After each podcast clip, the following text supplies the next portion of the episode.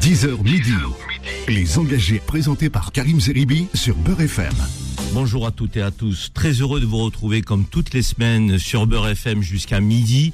Aujourd'hui, c'est une émission spéciale que l'on vous propose. En ce 25 novembre, c'est la journée internationale contre les violences faites aux femmes. Et nous avons souhaité, avec euh, la direction de Beurre FM et toute l'équipe qui m'entoure toutes les semaines, de faire une spéciale sur ce sujet. Donc pendant deux heures, nous allons euh, accueillir euh, des élus locaux, nationaux, européens, des journalistes, des auditeurs aussi. Vous allez nous appeler au 01 53 48 3000. Hein, on a besoin de vos témoignages, on a besoin de vos avis sur le sujet. Et nous allons passer en revue pendant deux heures le sujet des violences faites aux femmes, qui est un sujet sensible, qui est poignant, qui nous tient à cœur euh, sur Beurre FM et nous allons le faire en, en balayant tout le spectre, euh, l'accueil, euh, l'accompagnement, euh, euh, la justice, euh, le rôle des fonctionnaires de police en termes d'écoute, les associations, la dimension éducative de ce sujet. Donc voilà, pendant deux heures avec vous, chers amis, on va évoquer ce sujet sensible. Mais avant de démarrer l'émission, je souhaitais que nous puissions euh, euh, donner la parole et avoir euh, à nos côtés ce matin la présidente de Beurre FM, Jima Ketan. Jima Ketan qui est très engagée sur ce terrain-là et sur d'autres terrains de valeurs et de principes. Mais sur ces violences faites aux femmes, elle a décrété que toute la station devait évoquer ce sujet euh, avec une mobilisation générale. Bonjour Madame la Présidente. Bonjour Karim, bonjour à tous, à tous Très les heureux. auditeurs et auditrices de Beurre FM.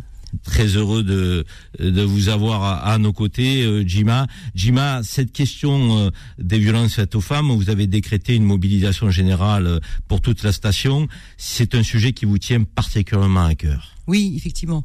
Euh, parce que la femme est à l'honneur toute l'année et depuis toujours sur l'antenne de Beurre FM. Je pense que c'est euh, c'est très important cette place et, spécialement effectivement tout particulièrement en cette journée internationale euh, de de, de pour de, cette journée effectivement de violence faite aux femmes. C'est très important pour nous d'être au cœur de l'actualité, bien sûr, mais de, porter ce, cette, cette, cette voix qu'on n'entend pas souvent. Aujourd'hui, euh, les médias euh, mainstream ou les médias euh, généralistes en font effectivement des fois un porte-drapeau parce qu'il n'y a rien qui suit derrière. Heureusement que le gouvernement a mis en place certaines mesures pour que ces femmes-là puissent s'exprimer, que ça soit au niveau des encadrements, de, de, de la quand quand quand elles arrivent à aller porter plainte, etc. Mais nous, la voix des femmes à travers nos ondes, ça a toujours été une priorité, toujours été une priorité, et surtout dans ce cadre-là, que ce soit les femmes, les enfants, parce que c'est, enfin, enfin, ça fait partie, je veux dire, de notre de notre de notre socle et de notre ADN, exactement. Je suis bien entouré ce matin parce que euh, notre réalisatrice c'est Zora, donc euh, Lou Pineda, euh, journaliste qui prépare l'émission avec moi, est aussi en plateau. Euh, notre présidente Jima Ketan et, et j'ai aussi le plaisir d'accueillir ce matin sur notre plateau Vanessa, Vanessa que qui anime une émission tous les soirs sur Beurre FM et que vous entendez, euh, dont vous connaissez la voix, euh, que vous appelez fréquemment, régulièrement euh, pour livrer aussi vos confidences, euh, parfois vos états d'âme. Vanessa est avec nous ce matin et, et euh, dans un instant, je lui demanderai aussi ce qu'elle ressent à travers son émission, à travers vos appels, à travers vos témoignages sur ce sujet particulièrement poignant. Euh, Jima Ketan, euh, Madame la Présidente de, de Beurre FM, vous avez souhaité que, tel un fil conducteur, toutes les émissions abordent ce sujet aujourd'hui. Tout à fait. Euh, euh, spécifiquement, effectivement, cette journée du vendredi 25 novembre, c'est le fil conducteur de la station, euh, mais c'est toute la semaine et toute l'année. Mais, spéci- mais spécifiquement aujourd'hui, c'est très important pour nous de, mettre en avant ben, la, voix des femmes. Encore une fois, je me répète, mais c'est très très très essentiel et important que, que Beurre FM soit leur porte-voix, si je peux me permettre. C'est-à-dire que là, aujourd'hui, toutes les émissions sur l'antenne euh, donneront euh, euh, effectivement accès à l'antenne à ces femmes qui ne, qui ne puissent pas s'exprimer ailleurs ou, ou qui n'ont pas les moyens de s'exprimer et puis de, de, de, de, de, faire en sorte, comme hier soir par exemple, l'émission de Vanessa, Confidence, ça a été pour nous des témoignages très très c'est en même temps c'est perturbant parce qu'on se dit qu'on est en 2022 et que ça existe toujours et, euh, ce qu'on voit effectivement les féminicides euh, qu'ils ont qu'ils ont explosé. Une femme qui meurt tous les trois jours sous les coups de son conjoint, de son compagnon, enfin de, de, de, quelqu'un qui, qui, qui a un comportement horrible. C'est incroyable aujourd'hui qu'on puisse encore entendre effectivement ce genre de choses. Euh, c'est poignant. Et personnellement, et l'équipe de Beurre FM qui nous entoure, que ça soit du, technicien, du réalisateur, toute l'équipe. On est et puis c'est c'est euh, c'est pas pour euh, effectivement faire partie d'une niche, mais c'est notre origine. Je veux dire, on, fait partie effectivement, comme euh, je rappelle, le socle ou l'ADN de, de, de, beurre et ceux qui la composent aujourd'hui, qui, qui font partie de la diversité. Pour nous, c'est inacceptable. Ce n'est pas possible parce qu'on sait très bien que les femmes aujourd'hui, qu'on soit mère, chef d'entreprise, euh, ou autres, euh, ce sont ce sont elles qui euh, qui mènent, si je peux dire, le bateau. Le, le, le, qui, qui, ils sont quand même à, la comment dire à la ils sont capitaines voilà donc de leur vie familiale entrepreneur euh, voilà, qu'on soit. Et, je euh, sais aussi euh, que le combat des femmes de l'autre côté de la Méditerranée vous tient aussi beaucoup à cœur, Jima. Et je pense à ces femmes algériennes notamment, mais pas que, hein, donc continent africain dans son ensemble. mais c'est souvent, je dirais, au départ, les femmes qui mènent les révolutions, qui mènent les combats, qui mènent les, je dirais, les évolutions de mentalité de l'autre côté de la Méditerranée. Exactement, exactement, parce que euh, elles ont une part euh, essentielle. Euh, si c'est pas effectivement, elles, font partie de ce. c'est un propos que je dis souvent, c'est-à-dire que sans elles, pas mal, enfin, sans, sans elles, la, le, ce qu'on est aujourd'hui ne, ne, ne, ne euh, je veux dire, euh, c'est des mots qui, qui, sont difficiles parce que quand vous me ramenez à d'autres côtés de la Méditerranée, on pense toujours à soi, donc euh, on pense toujours à notre à son histoire. À son histoire. Mmh. Et c'est vrai que moi j'avais une mère, enfin je veux dire exceptionnelle, qui qui ressemble à tant de mères aujourd'hui, hein, de et qui a fait ce qu'on est aujourd'hui. Ceux issus de l'immigration ou pas du tout, mais qui nous ont portés et qui, à travers les, les, les, les euh, les difficultés, à travers le, elles ont quand même mené euh, une la bataille ou un combat pour leurs enfants, pour leur mari, parce que c'est une réalité puisque ça fait partie du socle. Je veux dire quand on a une famille, et je trouve ça dommage que et très très, enfin déplorable, c'est même pas dommage, mais déplorable que au sein d'une famille on ne se sent pas en sécurité, alors que la sécurité, c'est d'abord la famille et c'est le toit, c'est le privé, quoi. C'est pas, voilà on va rester sur ces, ces paroles d'une grande sagesse, mais aussi d'une grande force.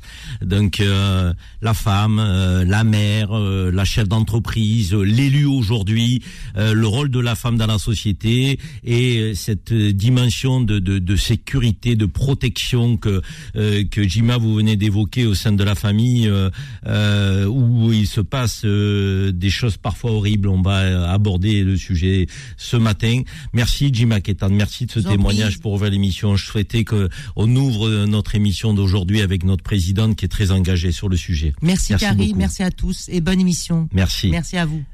On enchaîne avec une mère M-A-I-R-E euh, mais qui est aussi mère euh, de famille, c'est Stéphanie Von E, donc la mairesse de Pontoise que vous connaissez euh, sur l'antenne de Beurre FM, puisque elle est venue participer à nos émissions en direct sur le plateau. Elle a aussi témoigné souvent dans son rôle de maire des sujets qui lui tenaient à cœur, sécurité, développement économique pour sa commune. Bonjour Madame le maire.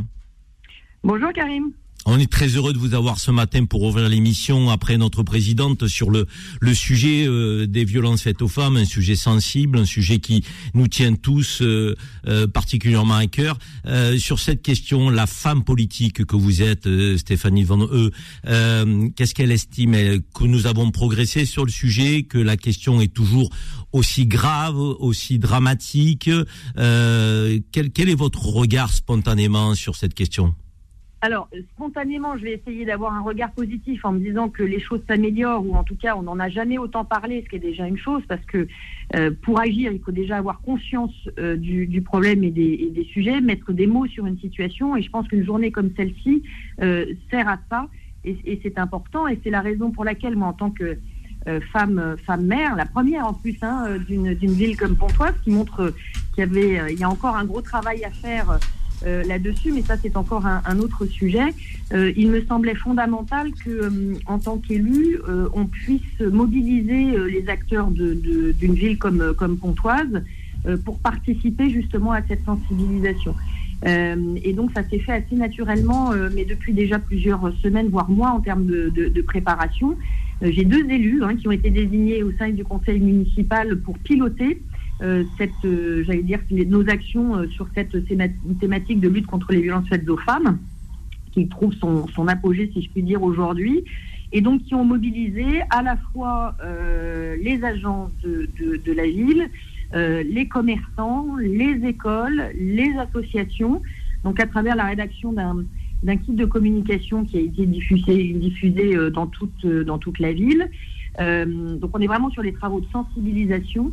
Nous avons les commerçants qui ont distribué à la fois des pins et puis vous savez des des euh, sacs à pain, par exemple, dans les, euh, dans les boulangeries pour, euh, à l'effigie de, donc, de la, journée internationale de, lutte contre les violences faites aux femmes avec la fameuse couleur orange. Mais Madame le maire, concrètement, quand on est maire d'une commune et, et, dans les prérogatives qui sont les vôtres, comment vous, vous arrivez à mener un travail complémentaire à celui de l'État et de nos institutions républicaines? Par exemple, concrètement, une femme est victime de violences dans la commune de Pontoise. Euh, bon, on a un numéro aujourd'hui de 115, hein, il faut le rappeler, euh, qui est, un numéro unique, euh, qui regroupe toutes les plateformes que l'on avait auparavant et, qui peut vous permettre d'émettre un témoignage. Mais est-ce que, en termes, par exemple, d'accompagnement, d'hébergement, est-ce que un maire peut mener des, des initiatives un peu spécifiques Bien sûr. Alors, c'est des initiatives, mais des, initiatives partagées. Une ville ne, remplacera évidemment jamais euh, l'État euh, sur le, traitement, on va dire, de, la lutte en tant, de des violences faites aux femmes en tant que telles. En revanche, nous, on peut travailler sur, bien entendu, la prévention. Euh, et euh, ensuite accompagner les services de l'État ou mettre à disposition des services de l'État euh, des outils qui permettent, par exemple, de mettre à l'abri des femmes. C'est ce que nous avons fait à Pontoise. Nous avons deux, alors je ne vais pas les appeler des centres, mais en tout cas deux, endroits où les femmes victimes de, de, de violences peuvent, peuvent venir se reconstruire, y compris éventuellement avec leurs enfants. Euh, et ensuite être accompagné par euh, les services, euh, les services dédiés à ce type de difficultés. Donc c'est là-dessus que, les villes peuvent, peuvent intervenir. Mais moi j'insiste, hein, c'est sur ce type de, de, problématique, l'élément essentiel, c'est d'en parler, d'en parler et, et, que l'ensemble des services, qu'ils soient forces de l'ordre, qu'ils soient même services d'accompagnement sociaux, soient sensibilisés à, ce sujet de manière à ce que ça ne soit pas minoré et que ce soit euh, traité euh, avec la même énergie et le même souci d'accompagnement que d'autres que d'autres que d'autres sujets. Et ça, des journées comme celle-ci, euh, comme le 25 novembre, c'est des vrais. alors bien sûr, c'est de la communication, hein, mais ce sont des vrais coups de zoom qui permettent de mettre en avant les différentes actions et encore une fois de sensibiliser les consciences. Madame le maire, euh, on sait que les écoles élémentaires euh, donc dépendent des communes, les collèges des départements et les lycées des régions. Est-ce qu'en matière d'éducation, par exemple, euh, vous estimez que l'on en fait assez ou à l'occasion d'une journée comme comme celle d'aujourd'hui, on ne devrait pas avoir des intervenants partout dans nos écoles pour parler à nos enfants, à nos gamins du respect, de la non-violence, de l'égalité homme-femme. Est-ce qu'on le fait suffisamment euh, Par exemple, euh, au sein de votre commune, est-ce qu'il y a des intervenants dans les écoles élémentaires en oui, cette journée? la, la, totalité des écoles, euh, des écoles élémentaires, depuis le 21 novembre, donc durant toute la semaine, ont eu des, des, animations ou des ateliers sur, sur cette thématique. donc des petites des petites pièces de théâtre qu'ils ont travaillé ensemble. Il y a eu un travail aussi, c'est tout bête hein, stage-là, mais pour travailler sur la mixité à table, parce que je vous invite à aller regarder ce qui se passe dans les, dans les cantines scolaires. Assez naturellement, les garçons se retrouvent entre eux, les filles entre eux. Donc, euh, euh, pour, pour euh, j'allais dire, sensibiliser dès le plus jeune âge, ça passe par la, mixité sociale, la mixité sociale, la mixité garçon-fille, et y compris, y compris à table. Il y a eu beaucoup d'animations sur des, jeux dans les, dans les cours mixtes. Il y a eu effectivement des interventions on les a fait travailler sur des petits slogans sur le, sur le sujet. Euh, il y a eu aussi à travers euh, des ateliers de dessin pour s'exprimer euh, pour s'exprimer là-dessus. Donc, un certain nombre d'actions ont été mis en place. Absolument, avec donc les sur les 11 groupes scolaires, des actions ont été mises en, place tout au long de la semaine. Une dernière question avant de, de, vous quitter, parce que je sais que vous avez un, un, agenda très chargé, Madame le maire, et je vous remercie de vous être libéré quelques minutes pour, pour Beurre FM. Si on devait euh, mettre le paquet, j'ai envie de dire, sur euh, sur une dimension qui est qui est qui est encore euh, un, point faible de ce combat contre les violences faites aux femmes. La femme politique que vous êtes, elle estime qu'on devrait insister plutôt à quel niveau? L'écoute, on semble avoir progressé. L'accueil dans les commissariats, est-ce que vous pensez que on, on a fait beaucoup d'efforts? La justice et les sanctions, est-ce qu'elles sont suffisantes de votre point de vue? Où le bas blesse encore sur ce sujet? Pour moi, pour moi, là, il y a encore, une évolution. Alors, tout ce que vous avez évoqué, ça, évolue dans le bon sens. Hein. Après, de là à dire que c'est suffisant, ça sera jamais assez suffisant. Enfin, ça sera jamais suffisant, mais, ça a progressé. En revanche, euh, je, je pense qu'il y a encore un point qui doit être travaillé, qui est de dire qu'est-ce qu'on appelle véritablement violence faite aux femmes? Qu'est-ce qu'une violence faite aux femmes? Quand vous voyez que certains, et encore récemment, euh, laissaient entendre qu'une gifle, c'était quasiment rien, euh, c'est là où on voit, je pense, qu'il y a encore un gros, gros, gros travail de sensibilisation sur, euh, sur la définition de ce que sont les violences faites aux femmes et que c'est dès le début, euh, sur la moindre manifestation, euh, que l'on doit qualifier euh, la violence. Donc et mieux caractériser la, mieux notion de violence. C'est exactement ça. Et, et vous définir ce que sont les, les violences faites aux femmes. Vous, vous m'avez lancé, excusez-moi, mais je suis obligé de vous la poser la question puisque vous avez fait allusion donc au député de la LFI, donc Katnens. vous êtes favorable ou pas à son retour à l'Assemblée? J'ai pas de jugement à porter là-dessus, mais je pense que c'est très compliqué, euh, surtout compte tenu des dernières évolutions. Alors après, c'est toujours le débat sur euh, la justice doit se prononcer avant, mais on ne cesse de dire que les élus doivent être exemplaires.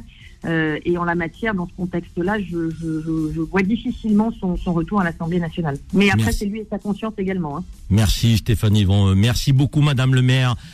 bonne continuation et à bientôt sur les ondes de Beurre FM. À très bientôt. Merci. Au revoir, belle journée. Au revoir. Une petite pause, chers amis. On revient avec Vanessa. Vanessa que vous connaissez, dont vous connaissez la voix, qui tous les soirs accueille des auditeurs et des auditrices de Beurre FM pour témoigner. Elle est avec nous en plateau, Vanessa. Elle va nous dire ce qu'elle ressent sur cette question des violences faites aux femmes. Les engagés, les engagés reviennent dans un instant. 10h midi.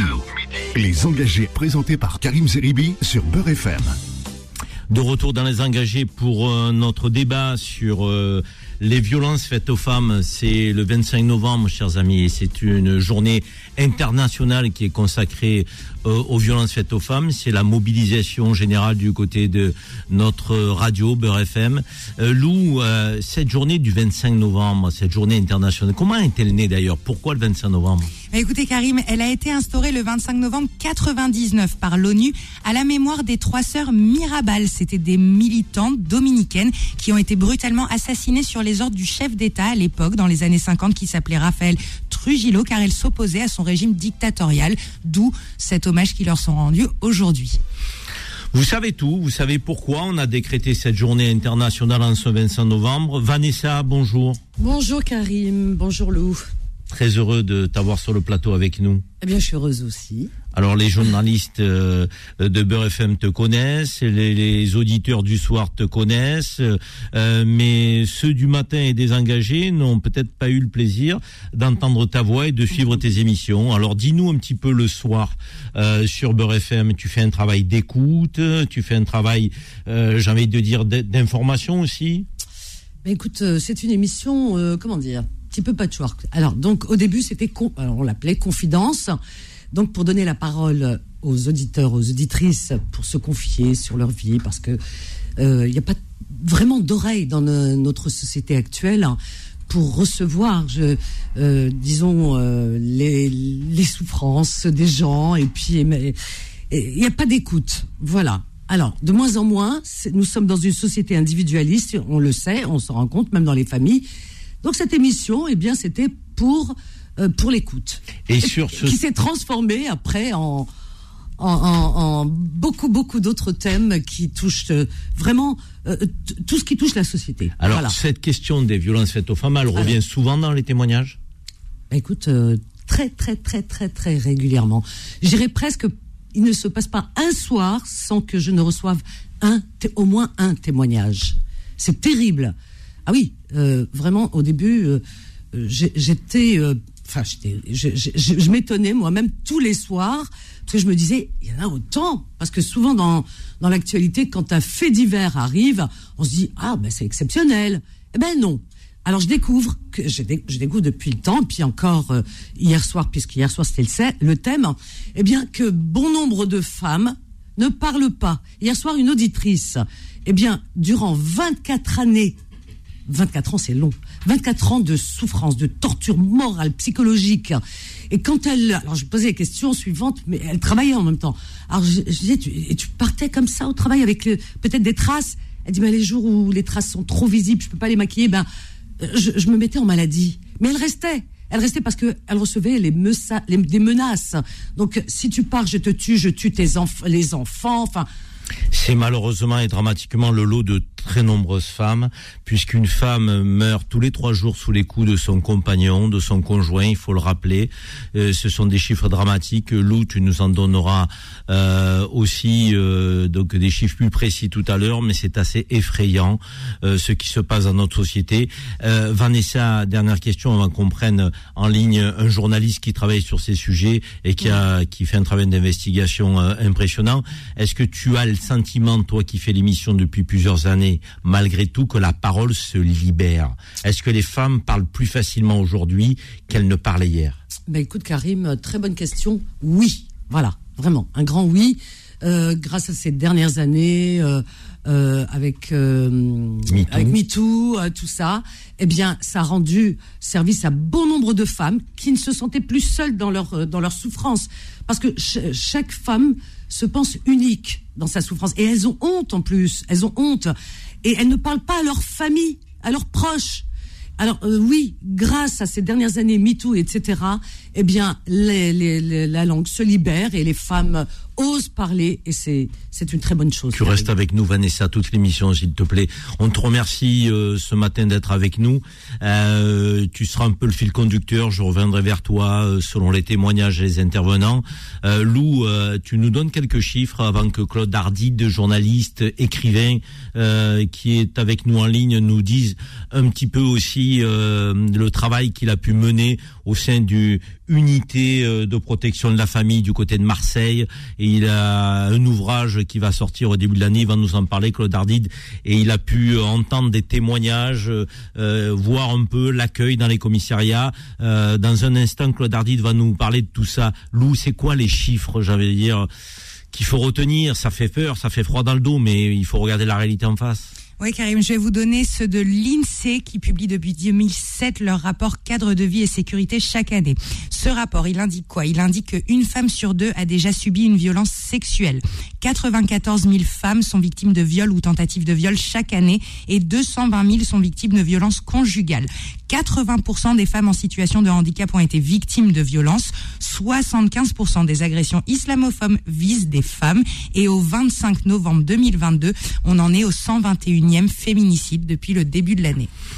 C'est impressionnant, c'est impressionnant et c'est horrible de voir qu'une société qui se prétend civilisée euh, donc puisse euh, véhiculer autant de violence euh, entre les hommes et les femmes. Euh, moi, je le dis, je suis un homme et et j'ai pas peur de le dire, un homme qui porte la main sur une femme, un homme qui insulte, qui agresse, qui est irrespectueux. et il n'est pas un homme pour moi. Ça n'est pas un comportement digne de ce nom. Un homme doit être protecteur envers les personnes vulnérables, les anciens, les enfants, les femmes et l'homme qui profite de sa de sa force, de sa supériorité physique à ce niveau-là, euh, de que et était quelqu'un qui est pour moi un moins que rien. Voilà, je voulais le dire et, je le redirai euh, si c'est nécessaire. Claude Ardide, bonjour. Bonjour.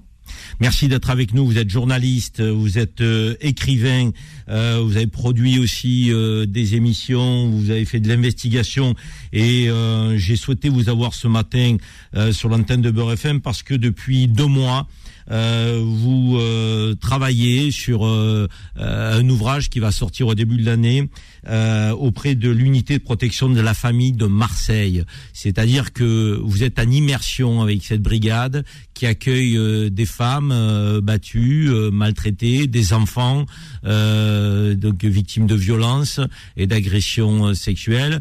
et vous avez été telle une petite mouche dans le dans le bureau des fonctionnaires de police à écouter les auditions à voir comment l'accueil se matérialisait euh, sur ce sujet, Claude Ardide, spontanément. Euh, qu'est-ce que vous avez envie de nous dire après ce que vous avez vécu euh, pendant ces deux mois d'immersion? Alors, d'abord, hein, c'est l'unité de protection de la famille, c'est l'ex-brigade des mineurs. Donc, sont concentrés aujourd'hui au sein de cette unité de protection de la famille, à la fois les violences faites aux enfants, aux adolescents, et en même temps toutes les violences qu'on appelle les violences intraconjugales. Ça, c'est la première chose. La deuxième, c'est que j'ai passé effectivement huit semaines euh, au troisième étage de l'évêché à Marseille. L'évêché, c'est l'hôtel de police.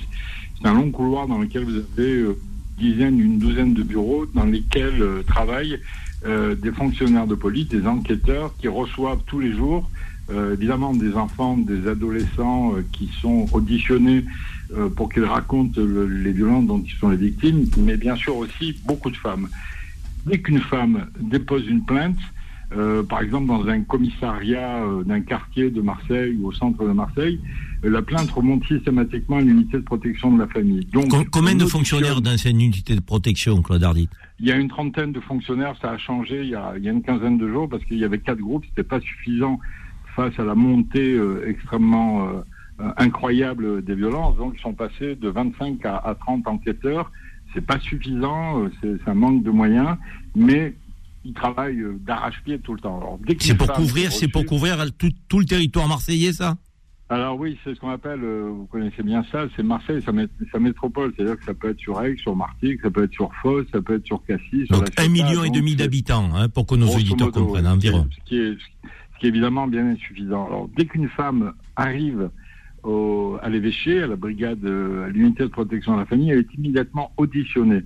Donc il y a euh, dans l'intimité d'un bureau et cette femme est interrogée de façon extrêmement libre, c'est-à-dire qu'on lui demande de tout dire, de tout raconter dans les moindres détails. Alors ça peut paraître parfois choquant parce que les femmes disent tout, elles racontent la façon dont elles ont été agressées, la façon dont elles ont été violées, les, gestes qu'elles ont subis, les gestes sexuels. Donc parfois ça peut paraître un peu scabreux, mais plus le fonctionnaire de police enquêteur a des détails sur l'agression sexuelle ou sur le viol, et plus il pourra confondre l'agresseur. Ça, c'est la première partie. La deuxième, c'est dès qu'une femme a, témoigné, il y a une espèce de, de branle-bas de combat au sein du groupe euh, qui a auditionné cette personne, et là, on entend les parents, les beaux-parents, les proches, parfois même les collègues, les amis, euh, les enseignants, pour savoir si les enfants de ce couple n'ont pas souffert. On peut entendre aussi euh, les enfants.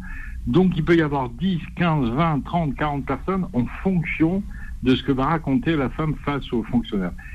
Ça c'est la deuxième étape. La troisième étape, une fois que l'audition est réalisée, alors en, général c'est enregistré et vous avez une caméra de vidéo qui euh, permet de, contextualiser tout et de visionner tout pour qu'ensuite euh, on puisse revenir sur cette audition. La troisième étape, c'est qu'il y a ce qu'on appelle un avis au parquet qui est fait. Donc ce sont des magistrats qui sont de permanence, qui vont recevoir le rapport oral et écrit du fonctionnaire de police. Et là, la décision du parquet, du magistrat, c'est de dire soit l'infraction n'est pas suffisamment caractérisée, soit elle est caractérisée et le parquet prend des mesures. C'est-à-dire qu'on auditionne immédiatement l'agresseur, il est placé en garde à vue, et une fois qu'il est placé en garde à vue, une fois qu'il a été auditionné, le parquet décide de ce qu'on va faire de cet agresseur. Est-ce qu'on le libère est-ce qu'on le place sous contrôle judiciaire? Est-ce qu'on le convoque en comparution immédiate? Ou est-ce qu'il est placé en détention euh, provisoire? Alors, pour tout vous dire, moi, pendant ces deux mois d'immersion, j'ai eu tous les cas de figure. C'est-à-dire des gens qui arrivaient, qui étaient euh, soupçonnés, des agresseurs qui étaient soupçonnés d'avoir été, euh, d'avoir agressé, qui ont été libérés parce que l'infraction, c'est le code pénal, n'était pas caractérisée d'autres qui au contraire ont été euh, placés sous contrôle judiciaire. Ça veut dire que ils sont en attente d'une convocation par un juge ou par un tribunal, ou d'autres. J'ai eu euh, plusieurs cas de figure d'hommes qui, des années, des années, des années après avoir violé une, une jeune femme, ont été placés directement en détention provisoire en attendant leur jugement, soit en fonction de l'infraction au tribunal correctionnel, soit directement aux assises. Merci Claude Hardy de ces de ces précisions, de ces étapes euh, qu'on a pu suivre avec vous. Vous avez vécu ça de l'intérieur. J'ai quelques questions très précises. Euh, vous euh, estimez que les fonctionnaires de police qui accueillent ces témoignages sont bien formés? Est-ce que vous les sentez quand même prédisposés à accueillir la parole de la femme victime de violence? Alors, alors, pour vous répondre très clairement, sur les, sur les, les 30 policiers environ de, de, la, de l'unité de protection de la famille avec Brigade Unien, vous avez euh, entre 22 et 23 femmes. C'est très féminin. Donc les femmes sont à la fois des mères, sont à la fois des épouses, sont des compagnes, sont des mamans. Donc elles sont, premièrement, de par leur nature, leur sexe, elles sont, elles sont extrêmement attentives à ce qu'elles vont écouter. Ça, c'est la première chose. La deuxième chose, c'est qu'effectivement, elles sont formées. Euh, c'est-à-dire que vous avez des stages euh, régulièrement où les femmes partent pendant, euh, enfin les enquêteurs partent 5, 6, 7 jours faire un stage sur les violences, comment réagir, comment questionner, poser des questions très ouvertes, quelle relation avec le parquet, comment on se détermine en tant qu'enquêteur vis-à-vis d'une victime, et ça c'est très important. Mais aussi comment on se, on positionne vis-à-vis de ce qu'on appelle, ce qu'ils appellent les mises en cause, c'est-à-dire les agresseurs. C'est une façon très particulière de leur poser des questions. Non, je crois qu'ils sont très très bien informés. Le, problème essentiel, et vous l'avez noté, c'est que ces femmes-là et ces hommes-là étaient destinés à travailler sur les violences faites aux mineurs, et d'un coup, il y a trois ans, on leur dit, eh ben, vous allez prendre aussi les violences faites aux femmes, donc tout ce qui est intraconjugal. Donc il aurait tombé un tsunami euh, qui a déferlé sur la brigade de cas de femmes qui donc ils sont parfois débordés. C'est-à-dire qu'ils ont des ils ont tellement d'auditions que euh, qu'à un moment donné c'est ça devient très compliqué pour eux. Dernière question s'il vous plaît Claude Hardy. Vous avez parlé des magistrats. Est-ce qu'on a en France comme en Espagne des magistrats spécialisés ou est-ce que ce sont des magistrats de, de droit commun si je puis parler ainsi? Non ils sont de plus en plus spécialisés. Le problème c'est que c'est exactement la même chose qu'avec avec les flics c'est-à-dire qu'ils sont pas assez nombreux, c'est-à-dire que ça, ça, eux aussi prennent la vague de, des violences intraconjugales de plein fouet et donc ils, font avec les moyens du bord. Moi, j'ai dans, le bouquin que j'ai écrit, euh, j'ai interrogé deux juges qui travaillent sur ce qu'on appelle les violences intraconjugales et les séparations conflictuelles. Elles ont, écoutez bien, les deux juges d'instruction, chacune d'entre elles qui travaillent, hein, euh, des juges pour enfants, elles ont chacune euh, qui travaille sur les, conflits entre parents. Elles ont entre 400 et 500 dossiers par an, qui est colossal. Donc c'est impossible. Elles ont donné l'alerte au ministère concernant en disant on ne peut plus, c'est plus possible, il faut que vous fassiez quelque chose, il faut qu'on soit plus nombreux, il faut que techniquement, humainement, euh, socialement, on ait les moyens de lutter contre ce fléau. Et donc, si vous voulez, les, magistrats, ils sont formés, ils attendent de pied ferme les agresseurs. Problème d'effectifs, euh, problème d'effectifs, problème de moyens humains. C'est ce que vous nous dites ce matin du côté tant des ah, fonctionnaires de police que des magistrats. Votre, votre ouvrage sort quand, Claude Ardide? Alors très précisément, euh, si tout va bien, le, 22 février. Mais ce que je voudrais dire quand même, hein, Karim, si vous le permettez, c'est que bon, moi j'ai passé deux mois. J'ai travaillé avec des filles quand même qui sont extraordinaires. Alors, je sais qu'on tape beaucoup sur la police. Là, en l'occurrence, franchement, c'est c'est pas euh, c'est pas visible de dire des, des, horreurs sur les filles qui travaillent comme ça. Moi, pendant deux mois, je suis sorti de là. Je me suis dit, mais comment ils font? Comment ils font? Comment ils font pour vivre ces horreurs en permanence, parce qu'il n'y a pas que les violences intraconjugales, il y a l'inceste, il y a la violence face aux gamins, aux gamines, etc. Ça, c'est la première chose. La deuxième, c'est que, d'une certaine manière, je ne dis pas que je suis optimiste, mais je vois que les, les, les, les, enquêtrices les enquêteurs disent aux femmes, parlez, parlez, dès que vous, la moindre gifle, la moindre engueulade, la moindre violence, il faut aller au commissariat, il faut en parler à la famille. Merci Claude, merci Claude. On va retenir... Euh, euh, de que vos deux derniers euh, témoignages, si je puis dire, ce sont des, des personnes assez extraordinaires qui travaillent dans ces sections au sein de la police nationale et le message que vous adressez aux femmes, parlez, parlez, exprimez-vous. Claude Ardide, merci à vous, à bientôt. À bientôt, merci. merci. Euh, petite pause les amis, on revient dans quelques instants des témoignages d'élus, d'avocats. Vanessa va aussi nous dire ce qu'elle entend le soir dans son émission. À tout de suite, petite pause. Les engagés, engagés reviennent dans un instant. 10h midi. Les engagés présentés par Karim Zeribi sur Beurre FM. Nous sommes de retour dans les engagés, chers amis, avec un sujet qui euh, est grave ce matin, euh, les violences faites aux femmes. Euh, nous sommes le 25 novembre, c'est la journée internationale contre les violences faites aux femmes. Je rappelle aux femmes qui sont victimes de violences que vous pouvez, vous devez composer le 39 19. C'est un numéro unique qui a été mis en place par le gouvernement, qui regroupe toutes les plateformes, euh, qui est, euh, je dirais, joignable 24 heures sur 24, 7 jours sur 7. ne laissez rien passer, mesdames et les jeunes filles qui sont victimes de violences. Ne laissez rien passer. Ne vous dites pas c'est pas grave, euh, on verra, ça va passer, ça va aller. Une violence est une violence de trop il faut pas accepter d'être victime de violence, même si c'est difficile, même si c'est c'est un combat euh, intérieur parce que vous avez honte, parce que vous vous n'osez pas. Il faut aujourd'hui libérer cette parole. Il y a des commissariats qui sont formés pour ça, des fonctionnaires de police qui peuvent vous accueillir. Claude Hardy, d'un journaliste qui a été en immersion pendant deux mois à l'unité de protection de la famille de Marseille, nous le disait, des fonctionnaires certes débordés, mais extraordinaires, prêts à accueillir la parole, à investiguer, à enquêter. Des magistrats, eux aussi débordés. On va retenir ce que nous a dit Claude Hardy, 400 à 500 dossiers par an par magistrat. Oui, euh, il y a énormément de cas et de dossiers à traiter, mais il faut libérer cette parole. Il faut vous exprimer. 39 19, mesdames, n'hésitez pas. Nous avons Priska Tevno, la députée de la majorité, députée du groupe Renaissance, qui est aussi porte-parole euh, de ce mouvement euh, euh, présidentiel. Euh, Priska Tevno est, très sensible à ces questions. Elle, elle en parle souvent dans les médias. elle a souvent défendu cette cause aussi à chaque fois qu'elle a pu s'exprimer. Priska Tevno est avec nous ce matin sur Beurre FM. Bonjour Madame la députée. Bonjour, bonjour à tous. Merci d'être avec nous. Priska, euh, euh, nous sommes ce matin euh, sur un bilan d'étape, une analyse de la situation sur les violences faites aux femmes. Le gouvernement qui avait décrété ce thème, cette question comme une cause nationale, a fait quand même pas mal de choses, il faut le reconnaître, au cours du premier quinquennat d'Emmanuel Macron. je rappelais le numéro unique, on peut rappeler aussi l'accueil qui est fait dans les commissariats, euh, la sensibilisation auprès des magistrats, euh, les bracelets d'éloignement euh, pour les, conjoints violents, les téléphones de secours, pas mal de choses ont été mises en place. Mais Prisca, force est de constater que le nombre de femmes victimes de violences ne baisse pas. Comment on peut faire pour progresser encore sur ce sujet?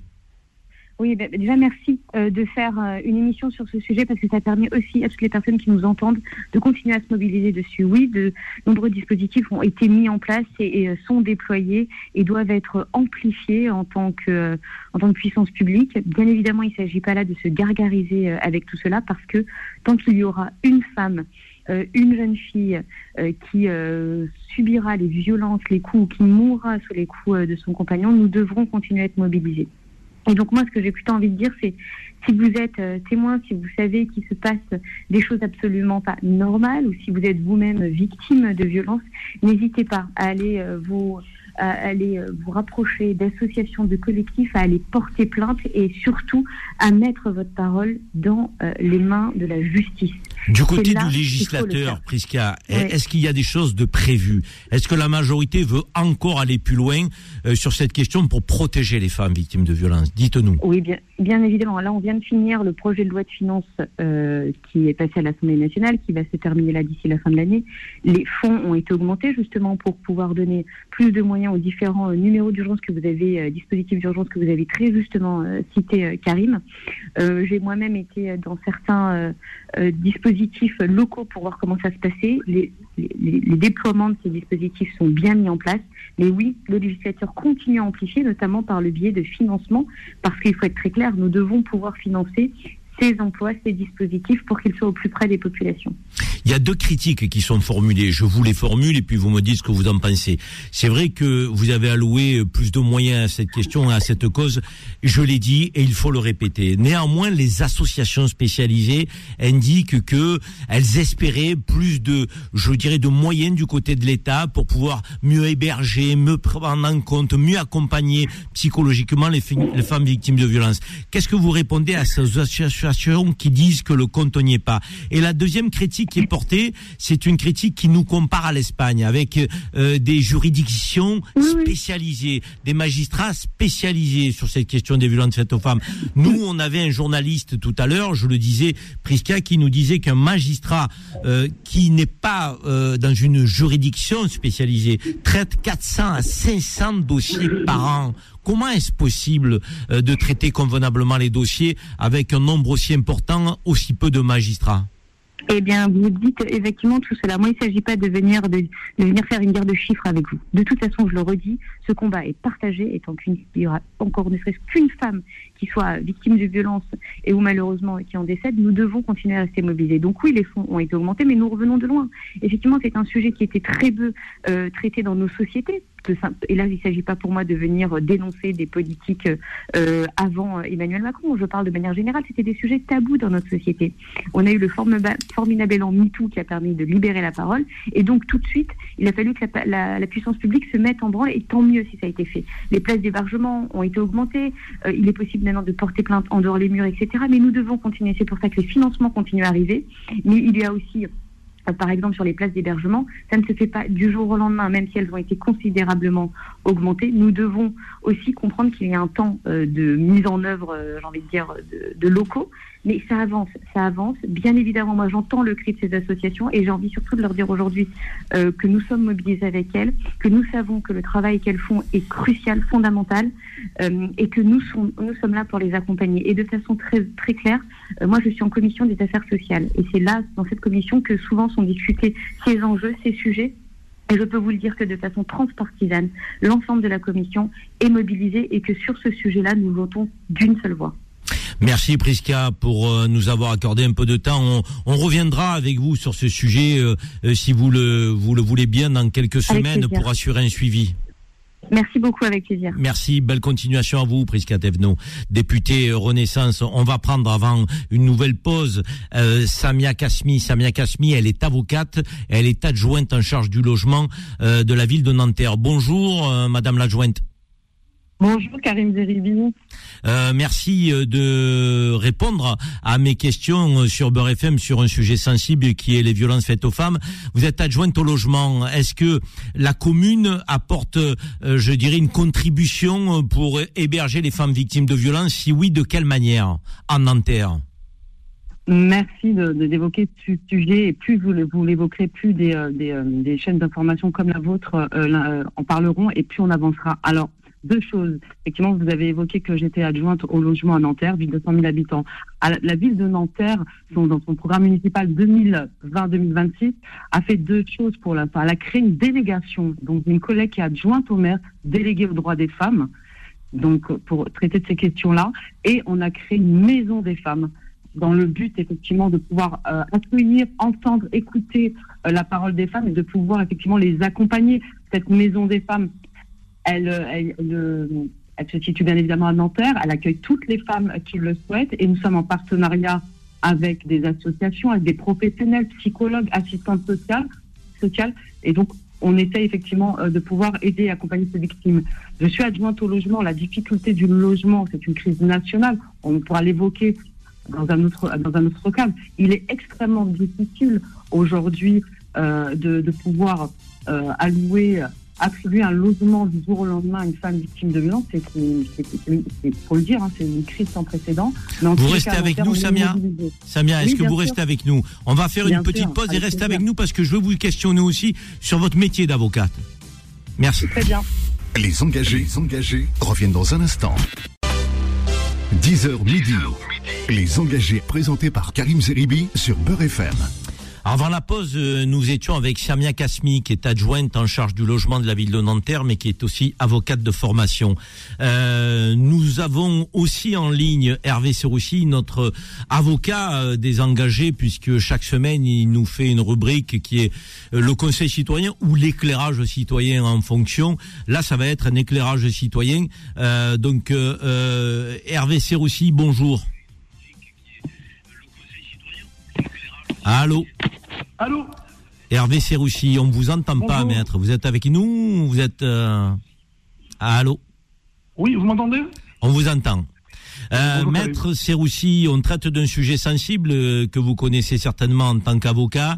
Euh, je ne sais pas si vous avez des dossiers de ce type, c'est les violences faites aux femmes. Euh, il y en a euh, malheureusement et dramatiquement beaucoup et beaucoup trop dans notre société. Et la, la question que j'ai envie de vous poser, c'est est-ce que dans le cadre euh, de votre activité, vous vous notez euh, et vous remarquez des infractions qui sont spécifiques aux femmes? Et, et- et j'ai une de vos confrères qui est restée en ligne avec nous. Je la ferai réagir si vous le voulez bien. Bien sûr. euh, alors, bien évidemment que l'humain, il y a quand même. Alors, ce qu'il faut savoir, c'est que le code pénal, n'est pas féminisé. hein. ça veut dire que les infractions, finalement, elles sont euh, communes, que concernent euh, une infraction commise sur un homme, sur un enfant ou sur une femme. Il n'y a, a pas de différenciation notable. Mais dans le cadre, effectivement, des infractions faites aux femmes, on constate souvent, que dans le cas de violences conjugales, de violences sexuelles, d'harcèlement, notamment d'harcèlement au travail, c'est souvent les femmes qui sont concernées par ce type d'infraction. Et c'est euh, souvent euh, euh, ces personnes-là, donc les femmes, qui se retrouvent face à des difficultés au moment des séparations, au moment de la problématique de la garde des enfants, au moment souvent bah, des violences qui sont pratiquées sur les femmes, hein, au moment par, par, par leur conjoint, et c'est d'ailleurs une circonstance aggravante, euh, des violences d'ordre sexuel, des attouchements sexuels, des viols, mais bien souvent, Karim, même si, je le répète, le code pénal n'est pas féminisé, pour autant, c'est bien souvent les femmes qui sont concernées par ce type d'infraction. Samia Kasmi, vous êtes avec nous, Madame l'adjointe en charge du logement de la ville de Nanterre, mais aussi avocate. Euh, si je vous demande de prendre votre euh, casquette d'avocate, euh, vous êtes d'accord avec votre confrère marseillais? Alors, moi, je, vais revenir sur, sur des propos. Déjà, la- la- les violences faites aux femmes, c'est pas une fatalité, c'est une réalité en France. Donc, effectivement, dans ma casquette, ça fait 21 ans que j'exerce et j'ai bien évidemment dû, dû défendre des femmes victimes de violences comme des auteurs présumés de violences. Euh, effectivement, il y a tout un arsenal, euh, un dispositif qui a évolué hein, depuis moi que j'exerce depuis plus de 20 ans, qui a, qui a- évolué et notamment qui euh, essaye de protéger au maximum et de condamner fermement les auteurs de, de- violences faites aux femmes. Mais la loi d'application pénale a une et on a on a l'individualisation de la peine. C'est-à-dire que lorsque des faits sont commis une première fois, la sévérité, elle n'est pas au rendez-vous. Ça manque Donc, de sévérité selon vous, euh, Samia À, mon- à mon sens, ce qui manque, c'est des moyens. On n'a pas, les magistrats n'ont pas les moyens de faire des enquêtes psychologiques et psychiatriques sur les auteurs présumés de violence pour déterminer s'ils sont capables ou non de passer à l'acte. Et lorsque l'on est, on passe pour la première fois devant un magistrat, on va, on le sait très bien, on va pas en prison. Je- euh, euh, Maître Serroussi, euh, je, vais employer un terme qui convient peut-être pas. Est-ce que vous trouvez qu'on on- on fait encore trop preuve de, laxisme sur cette question concernant les, les auteurs de, de, de violences faites aux femmes? Moi, je pense, en tout cas, hein, pour ce qui me concerne, j'ai l'impression que la question, elle est quand même relativement prise au sérieux. hein. Donc, euh, le laxisme, je n'irai pas jusque-là. En revanche, je rejoins mon confrère sur le fait qu'aujourd'hui, non seulement il y a une problématique au niveau euh, du prononcé de la peine, qui euh, souvent est totalement en incohérence parce que prévoit la loi. Ça veut dire qu'il y a des lois qui sont avec un dispositif, un arsenal juridique qui nous permet de condamner fermement et fortement les prévenus, les coupables, hein, une fois qu'ils ont été jugés de violences faites aux femmes ou aux autres. Mais dans la réalité, c'est vrai que les peines prononcées, souvent, ont l'air un peu légères et me semblent quand même, quand même assez disproportionnées, mais disproportionnées euh, vers le bas euh, concernant euh, ce type de violence, surtout, et je le, le rejoins encore une fois mon confrère, lorsque c'est la première fois qu'un prévenu euh, comparaît devant un tribunal correctionnel. Mais j'irai encore plus loin. La problématique, pour moi, elle, elle va encore plus loin que cela. hein. La problématique, elle est sur l'exécution de la peine. Parce que lorsque vous n'êtes pas condamné, après tout, il y a un magistrat qui s'est prononcé, il a estimé que vous n'êtes pas euh, condamnable dans le cadre d'un procès. Mais lorsque vous êtes condamné, euh, moi, ce qui me pose vraiment problème, c'est que bien souvent, les peines ne sont pas exécutées. Ça, c'est encore pire parce que c'est une double sanction pour la victime. La première sanction, c'est d'avoir été victime de violence, et la seconde euh, sanction, euh, c'est pour elle de voir ben, un prévenu qui est devenu coupable ne pas exécuter la peine qui a été prononcée par une juridiction. Et ça, c'est encore un problème dans le problème, et ça rajoute, excusez-moi le terme, de la misère à la misère, en fait. Euh, je vais poser une question à, Samia Kasmi, euh, qui est avocate mais aussi adjointe au logement, mais je vous la pose aussi à vous, Maître Serroussi. Une fois qu'elle aura répondu, je vous demanderai de, réagir. Euh, moi, je trouve assez scandaleux qu'une femme victime de violence doive quitter son domicile conjugal. Quand j'entends dire qu'on doit trouver une solution pour la reloger, je me dis mais on marche sur la tête. C'est à l'homme de quitter le domicile, c'est pas à la femme pourquoi la femme devrait quitter le domicile conjugal euh, euh, où elle est installée, euh, parfois avec ses enfants, où elle a ses repères, et, l'homme, lui, va rester dans le domicile. On va essayer de trouver un logement, donc un catastrophe pour une femme qui est déjà victime de violence. Samia Kasmi, vous trouvez ça normal? Bien évidemment, je ne trouve pas ça normal. Et classiquement, effectivement, lorsqu'il y a des ordonnances de protection, il y a des ordonnances d'éviction, effectivement, du, euh, euh, mari violent, du conjoint violent, du partenaire conjoint. Mais il faut savoir une chose, c'est que dans la majorité des cas, euh, ces femmes, elles se retrouvent donc avec ce, ce, partenaire violent ou ce mari violent, elles sont dans l'environnement du violent. Ça veut dire qu'il y a certaines de sa famille, il y a des amis, et plusieurs femmes refusent de rester avec leurs enfants dans cet environnement parce qu'elles vont subir des harcèlements, des menaces, des brimades de par la famille ou l'environnement. C'est ce qu'on a pu constater malheureusement. J'entends votre argument, maître. mais lorsqu'une femme veut rester, est-ce qu'elle en a la possibilité réellement? Elle en a la possibilité, puisque je, vous l'ai dit, il y a des ordonnances de, de, protection et le mari violent, partenaire ou conjoint, est, et, et, a une éviction de son, du domicile conjugal. Euh, Maître Serroussi, euh, on parle aussi euh, souvent de prescription sur ces sujets de, femmes victimes de violences. On, a évolué là depuis quelques mois, quelques années. Est-ce qu'il y a des actes et des situations imprescriptibles, si je puis parler ainsi? Non, imprescriptible, non. Il n'y a pas d'acte qui est imprescriptible. Vous savez, dans le cadre des violences sexuelles, hein, dernièrement, il y, a, eu une loi qui a été promulguée en avril 2021 sur justement les, violences sexuelles, avec un, rallongement potentiel de la, de la prescription, avec ce qu'on appelle une prescription glissante. Ça veut dire qu'au lieu que la prescription démarre au moment où les faits ont été commis, la prescription euh, a été placée au moment où le dernier acte sur peut-être une autre victime a été commis par le même agresseur. Donc ça, c'est déjà intéressant hein, comme euh, base de recherche recherche passe de raisonnement, puisque ça laisse la porte ouverte à des rallongements de prescription, parce que bien souvent des victimes, souvent jeunes, ont du mal à, avec, avoir une parole libérée, ne déclarent pas réellement les violences, en, l'occurrence les violences d'ordre sexuel, et avait une prescription qui de base était de 30 ans, qui s'est avérée souvent euh, trop courte euh, pour des victimes qui eh ben, euh, s'apercevaient plusieurs années après que l'auteur de l'infraction qu'elles avaient, dont elles avaient même été, été victimes avait réitéré. Et là, c'est vrai que ben, le, le, ministre de la Justice, Éric Dupont-Moretti, a permis une prescription glissante sur certains types d'infractions, à savoir que ben, finalement, c'est pas dès que l'infraction a été commise que le point de départ de la prescription démarre, mais euh, au moment de la dernière infraction commise par le même prévenu. C'est intéressant, c'est une base de, c'est une piste qui est, intéressante, mais qui n'est pas pour l'instant généralisée à toutes les infractions faites aux femmes. Il faut bien être clair. On parle là que des violences sexuelles. En l'occurrence, c'était sur une loi qui concernait les mineurs et pas forcément, euh, pas forcément les adultes. Mais non, il n'y a pas d'imprescriptibilité. La prescription, dépend euh, ben, de l'infraction euh, qu'on vous reproche. mais c'est vrai qu'on a tendance quand même à se dire qu'à un moment donné, ben, il faut que ben, l'auteur de ces infractions-là soit puni. Et cette principe de prescription glissante, pour moi, c'est une piste de réflexion qui est très intéressante. J'ai une dernière question que j'adresse à, tous les deux. Après, je, je vous quitte parce qu'on a une députée européenne qui est en ligne avec nous, qui va nous parler de cette question à l'échelle européenne et internationale. C'est la journée internationale contre les violences faites aux femmes, je le rappelle. Euh, on, on, a de plus en plus des témoignages sur les réseaux sociaux.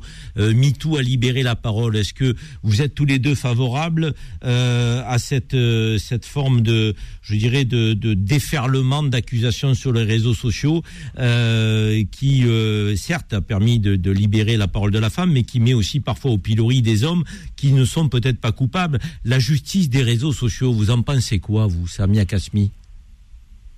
Ben, J'y suis pas très très favorable euh, parce que effectivement il y a toujours il un contre-coup à ce déferlement parce que ça se transforme en haine et ça se transforme généralement en, règlement de compte finalement.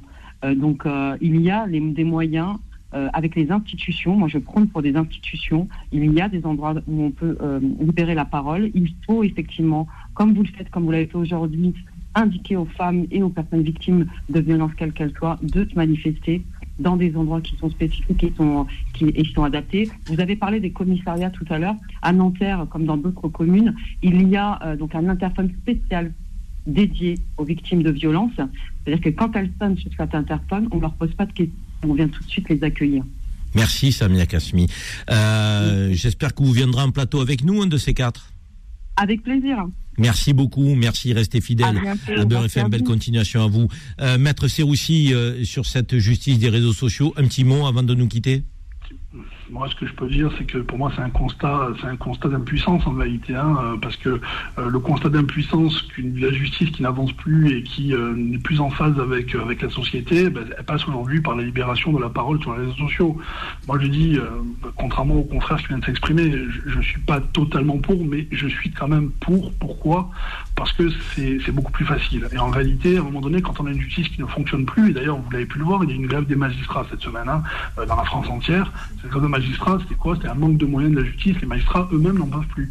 Donc, euh, alors, faire la justice sur les réseaux sociaux, non. Il y a quand même une limite, c'est euh, la, présomption d'innocence. Et souvent, bah, cette présomption d'innocence, elle est bafouée sur les réseaux et c'est un vrai problème. Donc, pour la libération de la parole, bien évidemment, euh, par le biais de ces mouvements MeToo, Balance ton port, c'est très intéressant parce que ça a permis de libérer beaucoup de paroles de la femme. Mais d'un autre côté, il y a cette présomption d'innocence qui est immuable en France et qu'il faut aussi respecter. C'est pour moi un constat d'impuissance de la justice qui passe, et que vous l'avez sûrement constaté cette semaine, par le biais de cette grève des magistrats qui n'en peuvent plus, qui sont en sous-effectif, qui ne peuvent rendre la justice en France. Merci Maître Serroussi encore une fois pour cet éclairage citoyen. Euh, bon week-end à la semaine prochaine Maître. À la semaine prochaine, au revoir. Au revoir. Euh, Agnès Séveraine, députée européenne qui est aussi vice-présidente euh, des Républicains qui bientôt va faire son congrès pour désigner son, son, son président de parti. bonjour Madame la députée. Bonjour. Bonjour Karim. Merci de vous libérer. Je sais que vous êtes très occupé au Parlement européen, mhm. mais vous avez accepté, parce que c'est une cause qui vous tient à cœur, euh, de témoigner sur euh, cette question des violences faites aux femmes. D'abord, Madame la députée, est-ce que euh, à l'échelle européenne, cette question revient souvent dans vos débats? Ah oui, évidemment, hein, l'Union européenne est très très mobilisée sur ce sujet. Et pour cause, c'est que tout le monde a parfaitement conscience qu'aujourd'hui c'est un fléau qui, nécessite une réponse politique puissante et volontariste, pas seulement à l'échelon national et local, mais également à l'échelon européen, parce qu'il faut bien que les auditeurs comprennent qu'aujourd'hui, il n'y a aucun instrument contraignant qui n'existe au niveau européen pour combattre ces violences faites aux femmes. C'est-à-dire que seuls les États membres peuvent, selon leur bon vouloir, légiférer. Au niveau international, par exemple, la Convention d'Istanbul, qui est en fait le traité international du Conseil de l'Europe, qui est un instrument en fait contraignant pour lutter contre la violence à l'égard des femmes, peine à s'imposer, il faut le savoir. Il y a six États membres qui ne l'ont toujours pas ratifié et un État membre souhaite en sortir, la Pologne. Moi, justement, au niveau européen, j'ai déposé plusieurs amendements qui appellent l'Union européenne à adhérer à la Convention d'Istanbul et tous les États membres à la ratifier. Donc, chaque année, on a une nouvelle résolution qui demande à tous les États membres de l'Union européenne de ratifier cette convention et il faut le reconnaître, ce n'est toujours pas le cas.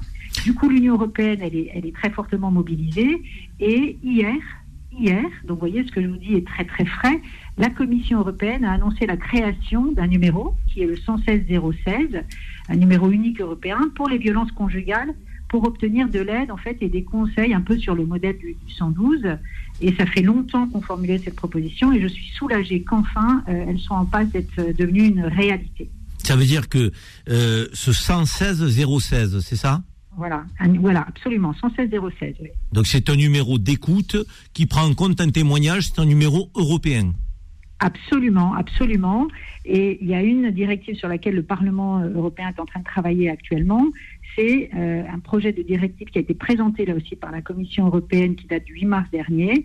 Et là, il y a quatre volets, c'est très important de les rappeler. C'est une directive qui devra apporter des solutions concrètes et efficaces euh, tout d'abord sur l'information et la formation, dès le plus jeune âge d'ailleurs, à des campagnes de sensibilisation.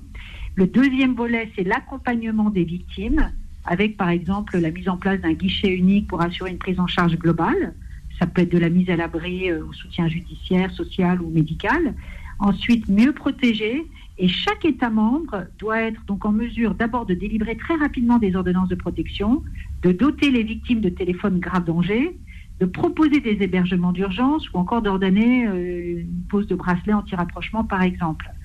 Et euh, surtout, et ça c'est le quatrième volet, mieux sanctionner. Il faut aussi que les auditeurs comprennent qu'on doit harmoniser le droit en créant en fait une qualification commune pour certains actes et en sanctionnant de la même façon les mêmes violences dans chaque État. Aujourd'hui, c'est pas le cas en fonction d'un État membre euh, de l'Union européenne ou d'un autre, les viols ou les mariages forcés, par exemple, ne seront pas sanctionnés de la même façon. Voilà, donc on veut une harmonisation du droit dans le domaine de la lutte contre les violences euh, faites aux femmes.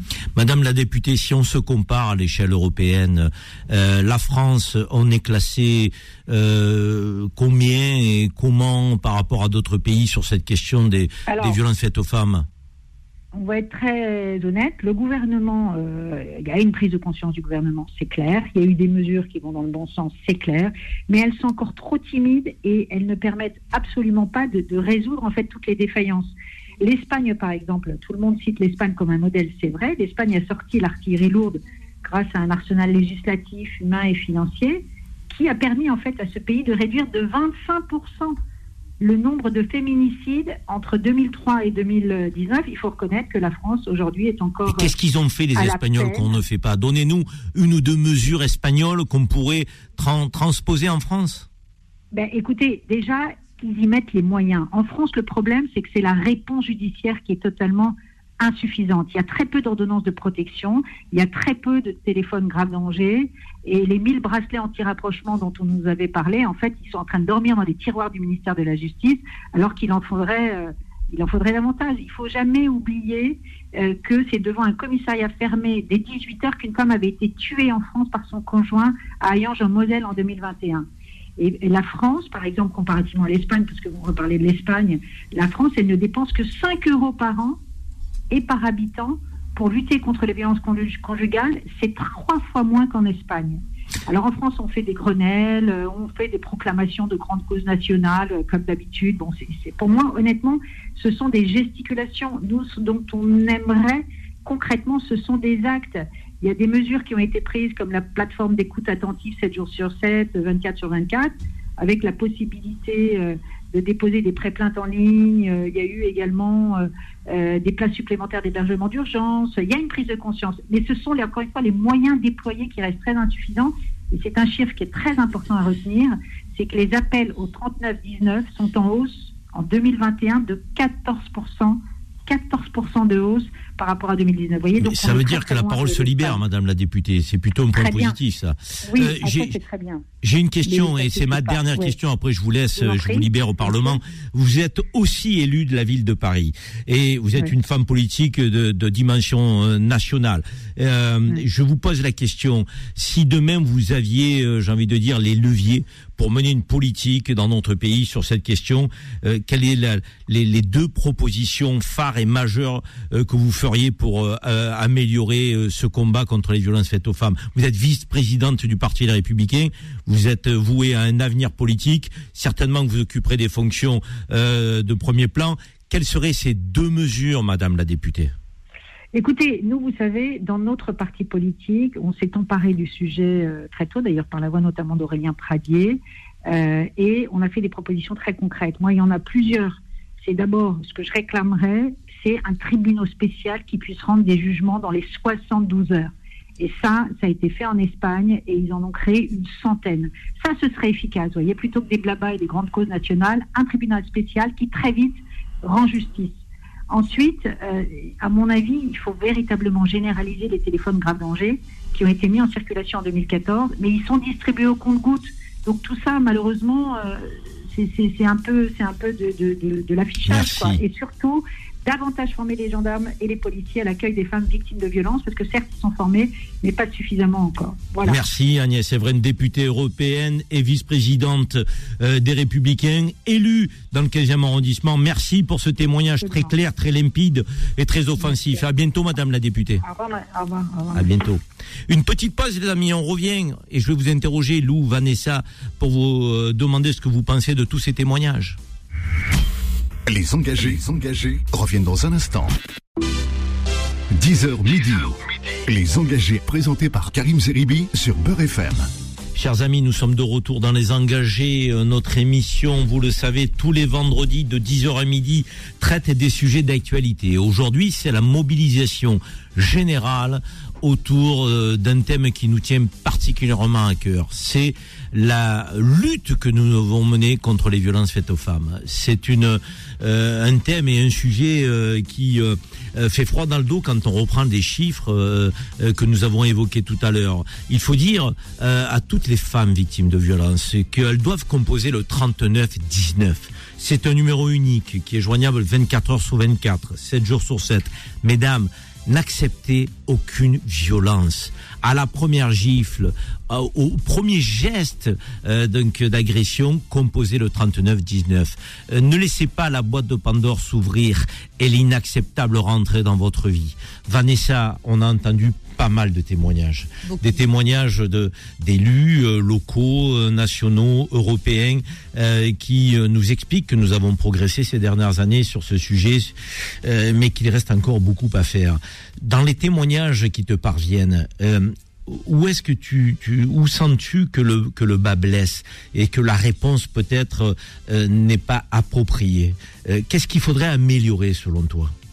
Alors, ce qu'il faudrait améliorer, je pense qu'il y a une forme de proximité parce que ces femmes se sentent isolées, se sentent seules, abandonnées. Moi, j'entends, c'est vrai que j'entends les politiques, tout ça, nous dire que bon, mais toutes les femmes ne vont pas pousser la porte d'un commissariat, d'une gendarmerie. Moi, j'entends parler ce matin encore de chiffres. C'est vrai que ces chiffres, certes, sont effrayants, ok, euh, mais tellement, tellement loin d'une réalité euh, sur le terrain. Parce que oui, on nous parle de ces femmes dans la presse quand on entend euh, quand elles euh, quand elles meurent, quand elles meurent. Donc euh, ça défraie la chronique comme on dit. Mais combien sont mortes psychologiquement? Celles qui meurent physiquement, c'est clair, on en parle, mais il y en a qui beaucoup plus nombreuses. Celles-ci sont mortes là à l'heure actuelle, là où on parle euh, psychologiquement, elles sont les fantômes euh, d'elles-mêmes, ou alors et ou en sursis de mourir. Hier, une auditrice, encore une fois, parmi tellement qui qui, qui qui qui témoignent, qui dit que parce que à la question posée, je vais poser la question suivante en lui disant comment as-tu mis fin à ton calvaire? Elle me dit c'est pas moi, c'est ma fille. Voilà. C'est sa fille parce que c'était les coups de trop, des coups qui pleuvaient. C'était terrible. Et la maman, la fille de 16 ans a appelé la police. C'est vrai qu'on a souvent les enfants au milieu, on n'en parle pas, mais qui sont victimes aussi de, de traumatismes et de troubles psychologiques énormes. Et elle me dit, c'est grâce à ma fille si je suis en vie. Parce que j'aurais été, jusqu'à mourir hein, sous ses coups. Elle m'a dit, j'aurais jamais osé prendre le téléphone à police, etc. Je pense qu'il y a manque. Moi, j'entends les politiques, c'est très bien, tout ça, enfin voilà. Mais euh, je veux dire, est-ce qu'il faut pas aussi qu'il y ait une, à la moindre alerte, euh, des enquêtes, qu'on puisse euh, sensibiliser ces femmes, aller vers elles et leur dire, allez, venez, on est là. Je sais pas, euh, euh, en bas des Et immeubles. Vanessa, il faut faire preuve aussi de lucidité. On a des magistrats qui ont 400, 500 dossiers par an à traiter. Oui, On a des brigades de police qui sont débordées par des témoignages. Alors moi, je veux pas me faire, euh, je dirais, l'oiseau de mauvais augure, mais il y a des témoignages euh, de, que vrais, fondés, puis il y en a d'autres qui ne le sont pas. Et faire la part des choses est compliqué pour les fonctionnaires de police et pour les magistrats. Je veux dire, on sait aussi qu'il y a parfois des règlements de compte dans des couples oui. qui se déchirent et qui se séparent, euh, et des affaires qui n'existent pas.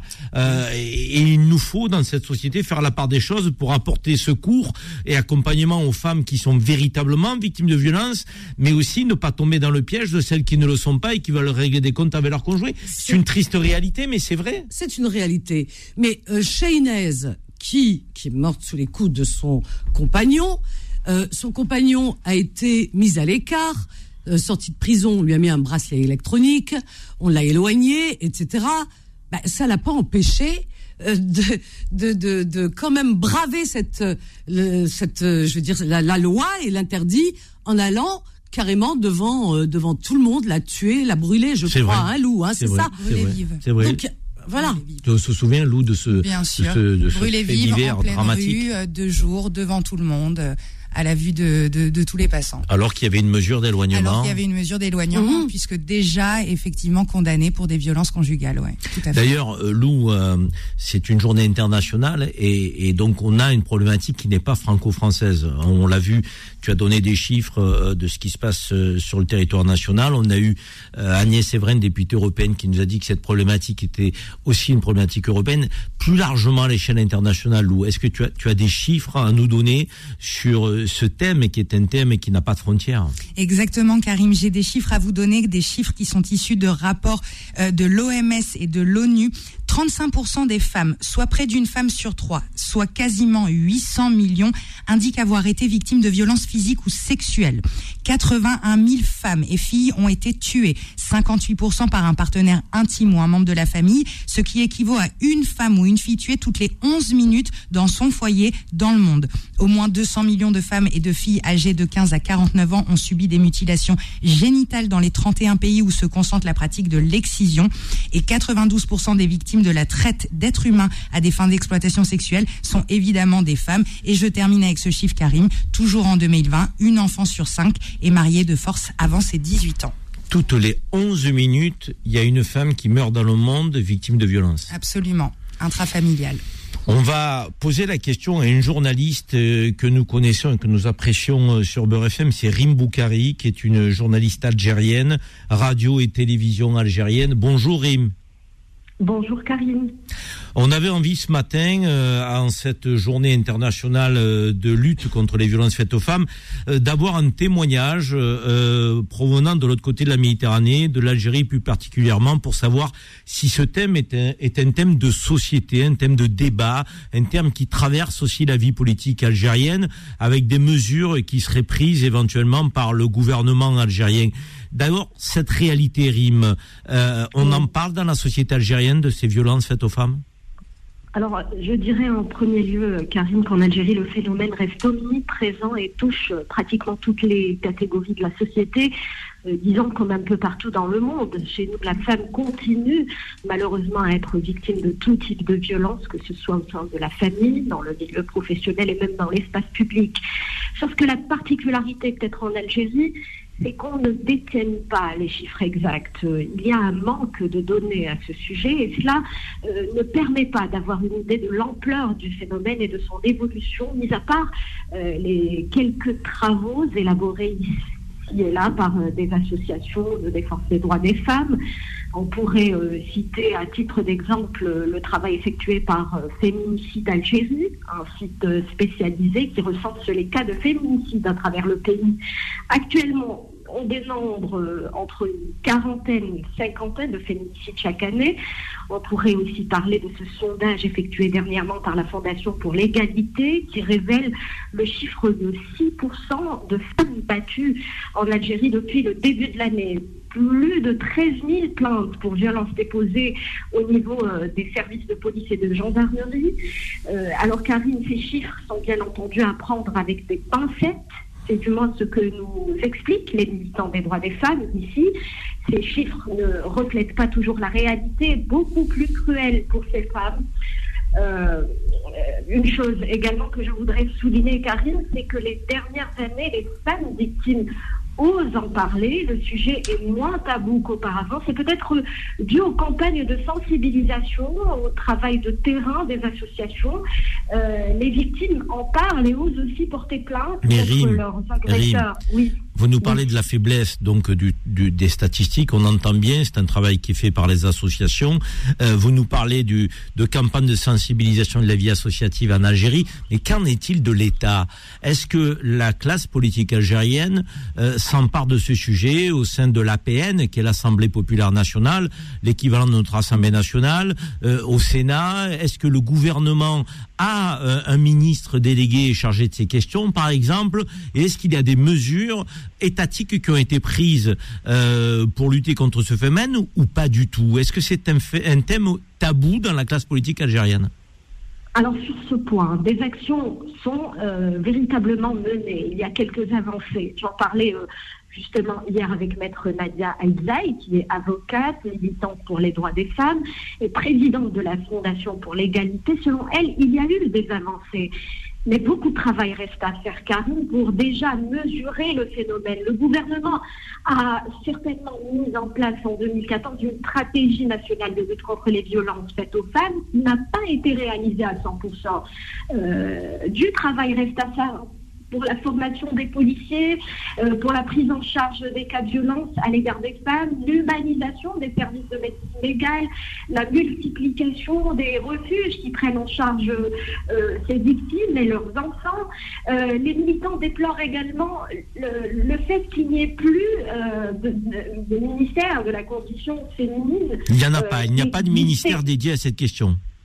Non, non. Il existait auparavant, mais il n'existe plus, malheureusement. Euh, on appelle d'ailleurs également à unifier les données relatives à, ce phénomène. Cependant, des acquis euh, sont là, euh, notamment dans le volet juridique. Il faut savoir que le code pénal criminalise les violences conjugales, les violences de l'ex-conjoint. Il criminalise également les féminicides et même le harcèlement de rue, sans oublier l'article 40 de la nouvelle Constitution qui met l'État responsable de la protection de ces femmes dans l'espace public, professionnel et, privé. Il y a un numéro gratuit en Algérie euh, qui peut être composé par les femmes victimes de violences? Oui, il existe. Il existe. Vous pouvez le donner au cas où on, est entendu de l'autre côté de la Méditerranée, parce que je sais que par les voies des nouvelles technologies, il y a des femmes qui, qui nous écoutent, des familles, des hommes qui nous écoutent en Algérie. C'est quoi le numéro en Algérie?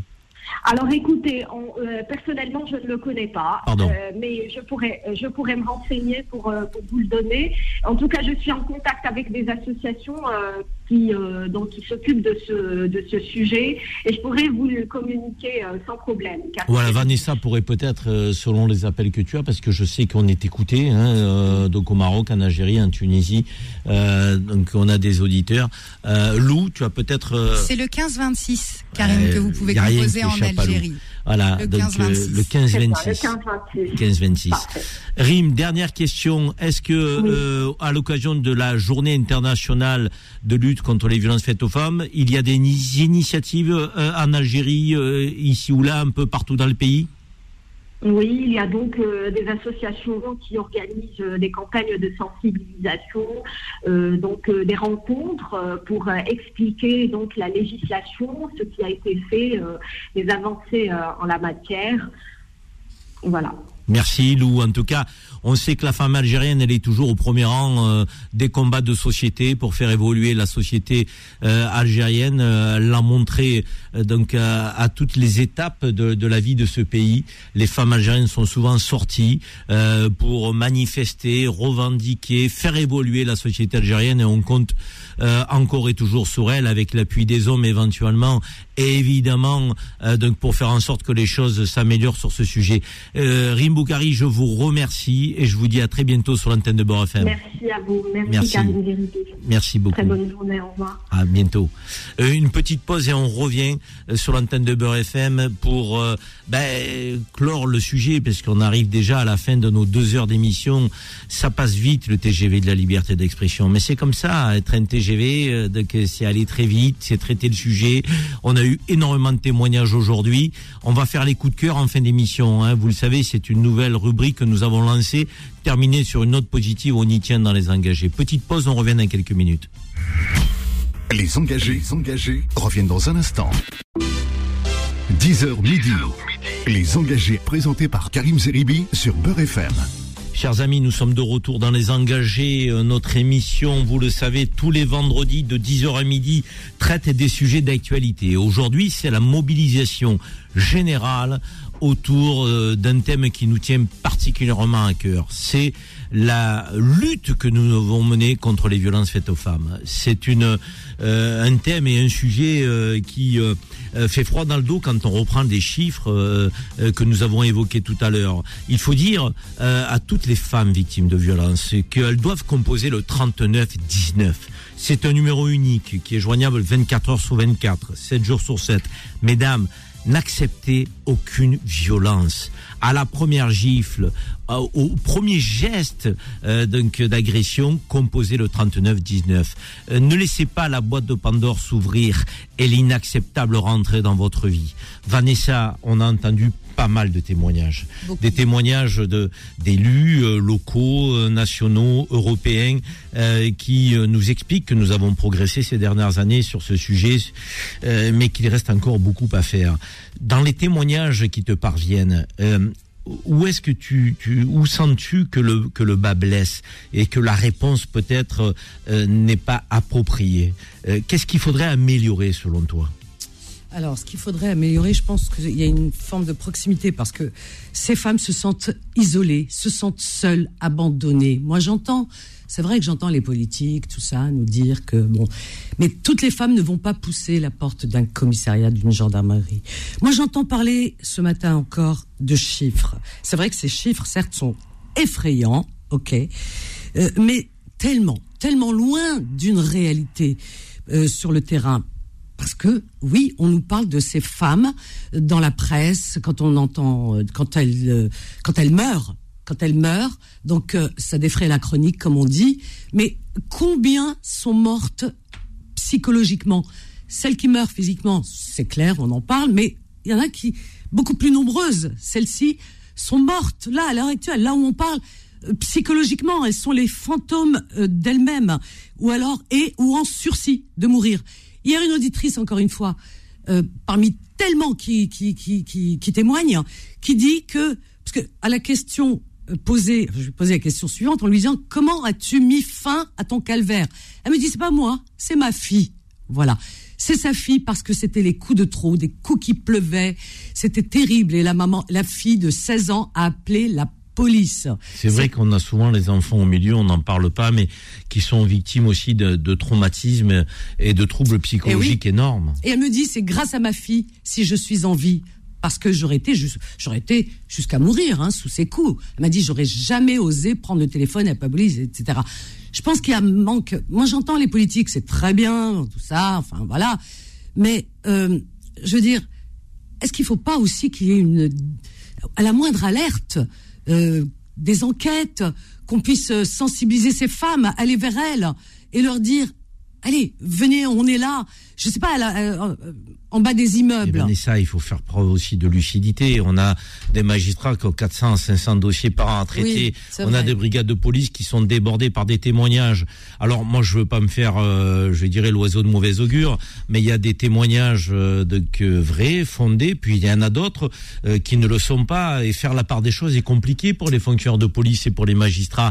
Je veux dire, on sait aussi qu'il y a euh, parfois des règlements de compte dans des couples oui. qui se déchirent et qui se séparent, euh, de- et des affaires qui n'existent pas.